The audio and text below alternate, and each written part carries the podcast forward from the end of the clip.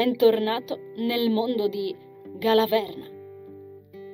Se la storia ti piace, puoi acquistare Galaverna in formato cartaceo e Kindle su amazon.it. Mettiti comodo, il treno è in partenza. Buon ascolto.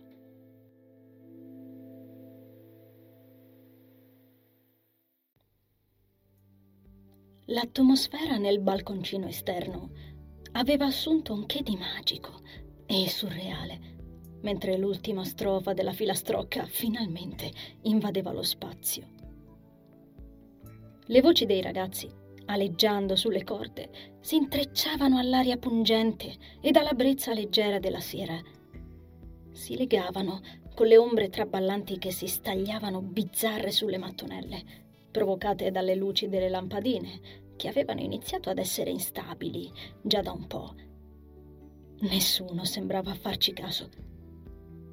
Tutti i presenti restarono ammutoliti fino a che le voci dei due si spensero, restituendo la realtà a quel momento che pareva essere durato ore intere e che aveva imbottito l'atmosfera di una lucentezza ed un'energia morbide e soavi. Solo Rudy riusciva a percepirle con chiarezza dopo essersi accasciato con quel piccolo corpo da mortale sul violoncello, completamente stremato. Dennis sembrava diverso e per un istante ne vide l'energia infuocata, accesa nello sguardo. Il suo viso era fermo e insolitamente solenne, come se cercasse di comprendere cosa fosse appena accaduto. Anisa si accorse che la stessa energia si era posata su qualsiasi incrinatura dei corpi astrali dei presenti. Riusciva a scorgerla chiaramente. Ogni piccolo dolore, malanno o preoccupazione negli spiriti di quelle persone era stato risucchiato letteralmente dall'energia del ragazzo. Vide il nero attorno a quelle aure che spariva dentro la luce infuocata di Dennis. Sembrava quasi che l'energia di lui se ne cibasse. Si rese conto che quell'energia aveva anche curato i nuovi eritemi che gli avevano mangiato le braccia, impressionato. Neanche quello era qualcosa che gli fosse mai capitato di vedere. Si tenne per un attimo la testa, mentre un capogiro le si abbatteva sopra come una fitta pioggia di pietre. Una stilettata le trapassò il cervello Dennis si voltò a guardarla. Che succede? Stai male? Lo sentì dire, finalmente disincantato. Lei scosse il capo, tirandosi indietro la chioma. Solo un po' di emicrania, mentì. Poco a poco, tutte le persone attorno a loro sembrarono svegliarsi dal torpore e gli invase un applauso scrosciante che fece sussultare Anisa tutti si complimentarono, aprendo i sorrisi sui volti, che fecero scoppiettare l'atmosfera con le loro energie ripulite. Le luci erano tornate stabili. Andres non disse niente. Si dimenò da un lato all'altro del balconcino, sentendosi in fermento soltanto per la vicinanza che intuiva si stesse instaurando tra suo figlio e quella ragazza. Si grattò la cicatrice con lo stomaco congestionato dall'ansia. Cercò ancora una volta un contatto di qualsiasi tipo con Carmen, che lo stava ignorando da quando era tornata per organizzare il rinfresco, senza risultato. Questo peggiorò il suo stato d'animo. Quando l'ovazione si calmò e nella piccola festa tornò alla normalità, L'ultima canzone che venne intonata nello spiazzo fu quella di compleanno per Antonio.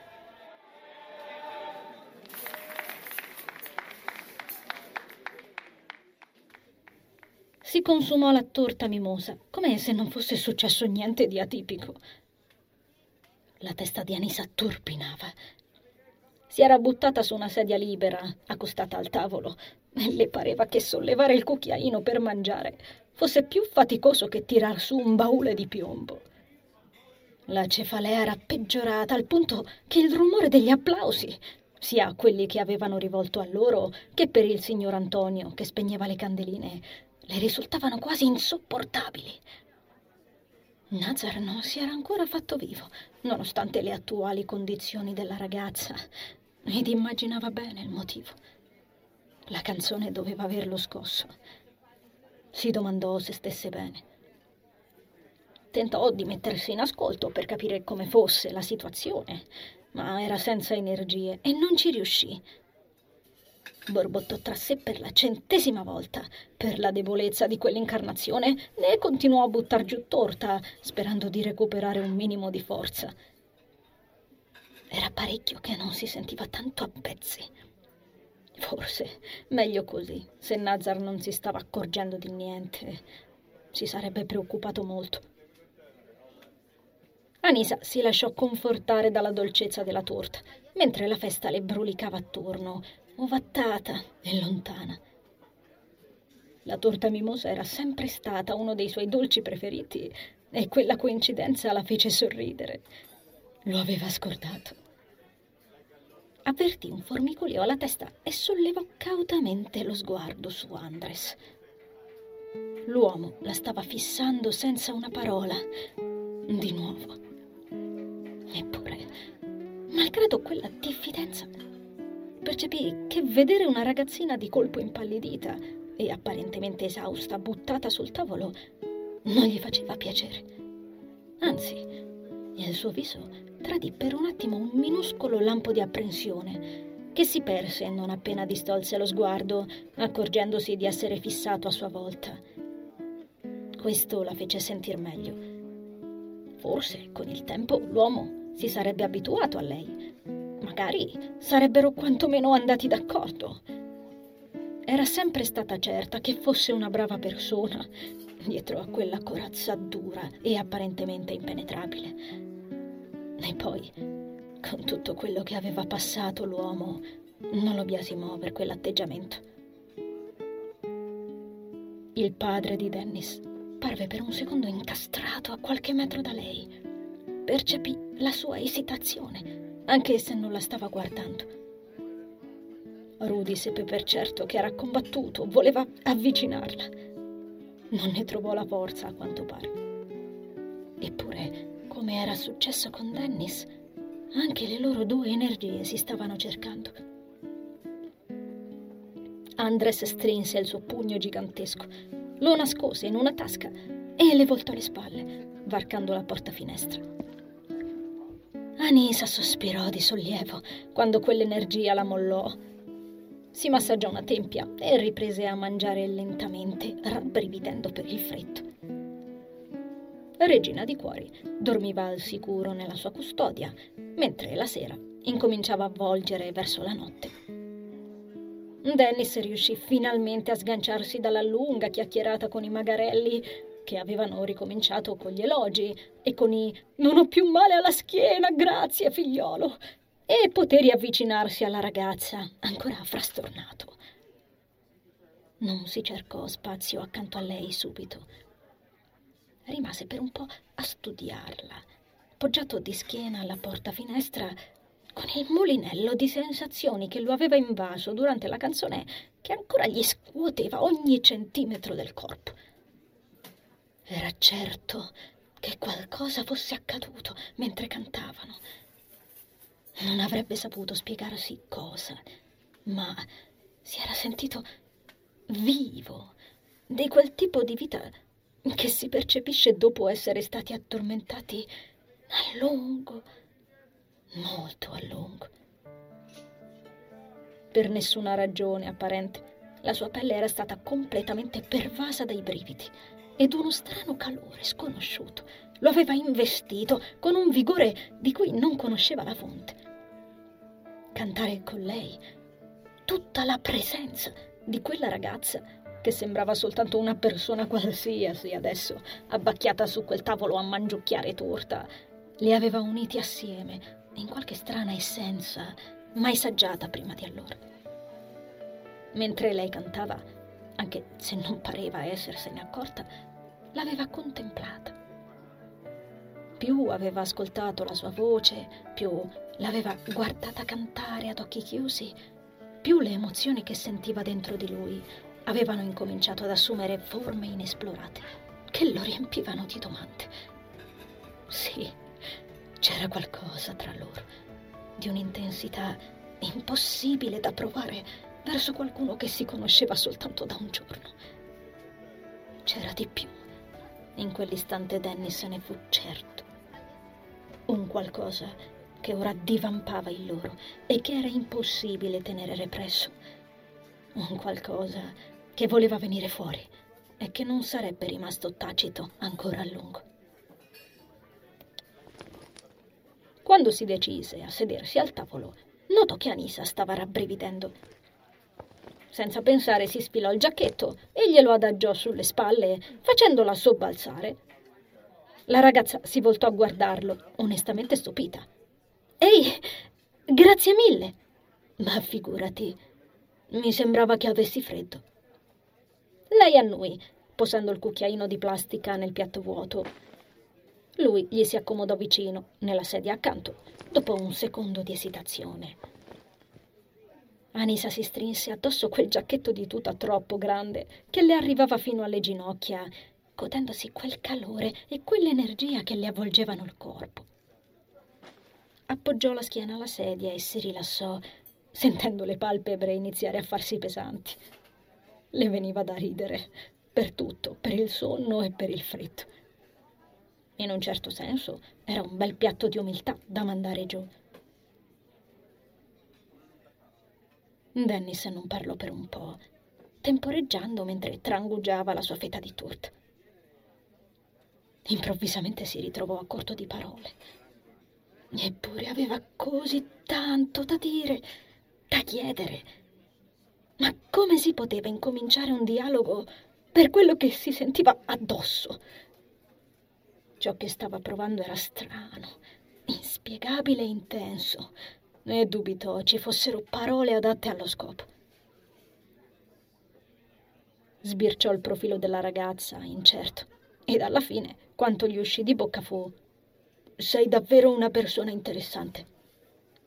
Anisa si girò nuovamente a guardarlo. Eh, come? Rendendosi conto della stramberia appena pronunciata, Dennis si grattò la nuca imbarazzato. Infossò un minimo le ampie spalle, come sempre quando si sentiva a disagio.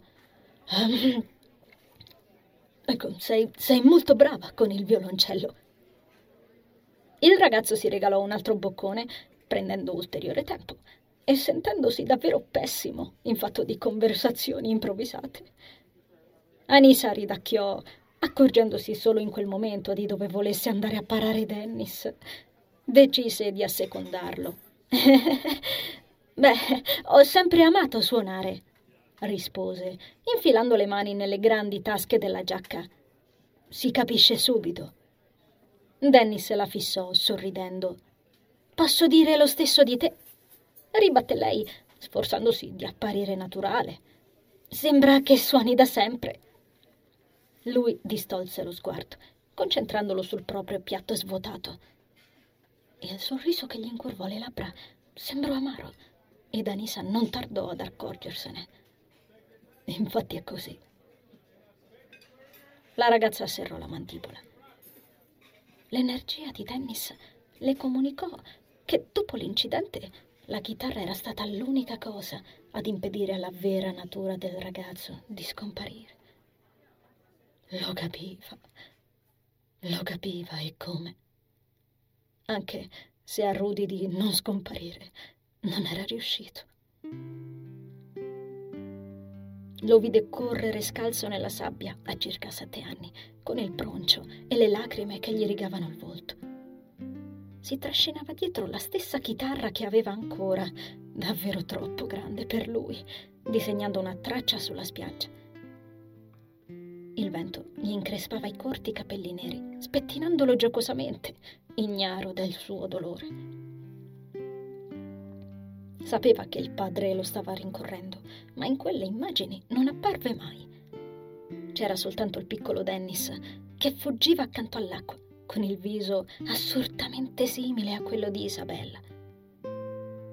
lo osservò da dentro quei ricordi, mentre si tuffava in mare, arrabbiatissimo, dopo aver gettato calzoncini e maglietta sulla chitarra, abbandonata sul bagnasciuga. Lo vide nuotare a lungo, fino a che non scese la sera. Lo ascoltò urlare sott'acqua. I pensieri furibondi che si portava dietro risuonarono nella sua testa. Mamma, sei cattiva! Non dovevi andare via! Esaminò lunghe sequenze della scena che si ripeteva. La fuga sulla costa, mentre il padre lo ammoniva di rientrare, la chitarra gettata sulla riva, le lacrime, l'urlo celato dalle onde. Ogni volta vedeva Dennis un po' più grande. Tutte le volte che riemergeva dal mare si trascinava sfinito fino alla chitarra, con la pelle luminosa di cui non si accorgeva per il sole assorbito dalle correnti ed i capelli inariditi dal sale.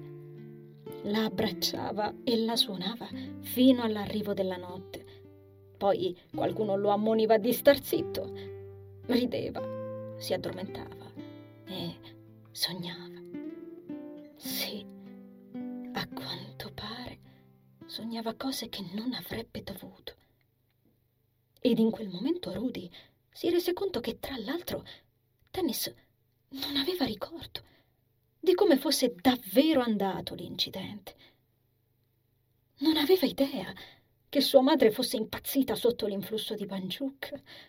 Non sapeva neanche lontanamente che, in quella notte di luna piena, simile all'attuale, la povera donna, ormai fuori di sé, lo aveva arrotolato in una coperta e portato alla grotta su una barchetta, dove la bestia affamata avrebbe voluto divorarlo. Quel povero ragazzo non ne aveva idea. Andres lo aveva tenuto all'oscuro di tutto ed aveva finto che sua madre fosse semplicemente andata via di casa.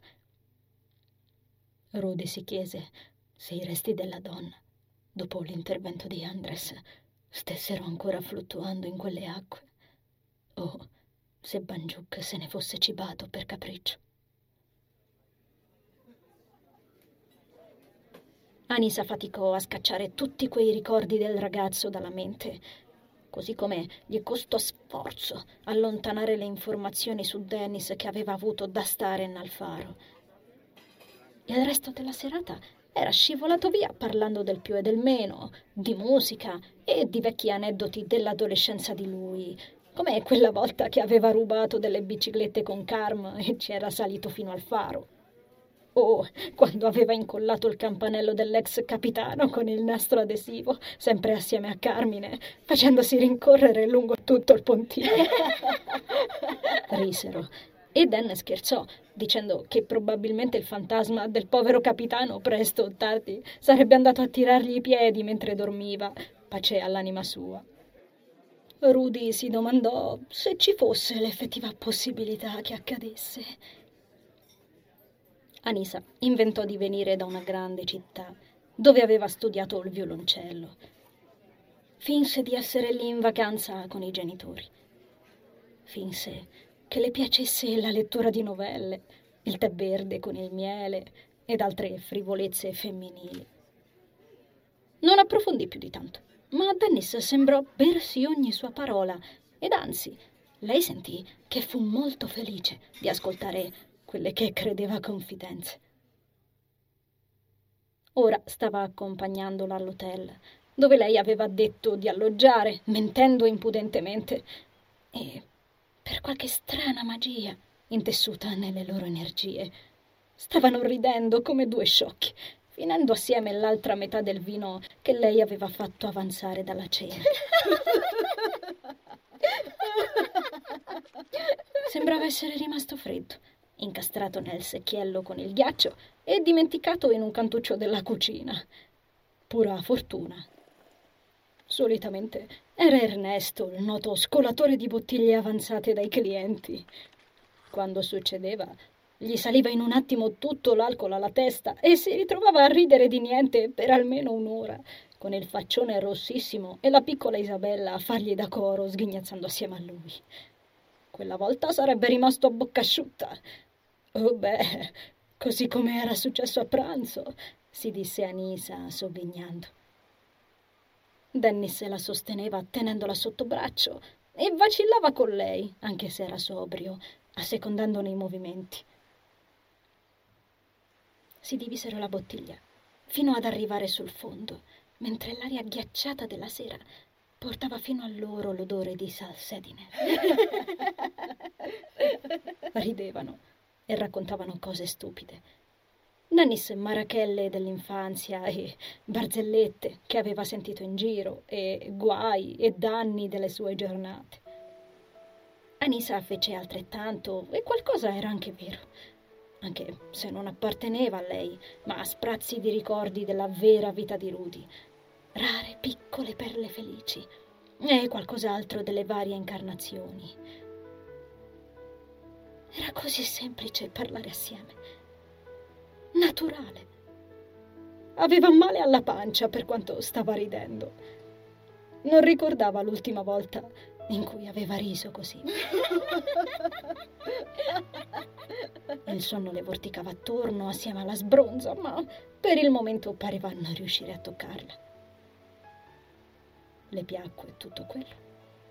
Il parlare a briglia sciolta, ridendo come bambini. L'odore del mare nel freddo della notte. Lui che la sosteneva e quegli occhi incredibili e limpidi che tutte le volte che incontravano i suoi minacciavano di mandarla in pezzi. E la sua risata. Oh, non l'avrebbe mai dimenticata. Mai. Neanche in un milione di anni. Amava quel suono. L'energia del ragazzo sembrava amplificata di cento volte grazie al vino e l'avvolgeva come un velo caldo. Ancora indossava il suo giacchetto. Amava quell'odore e voleva tenerselo addosso all'infinito.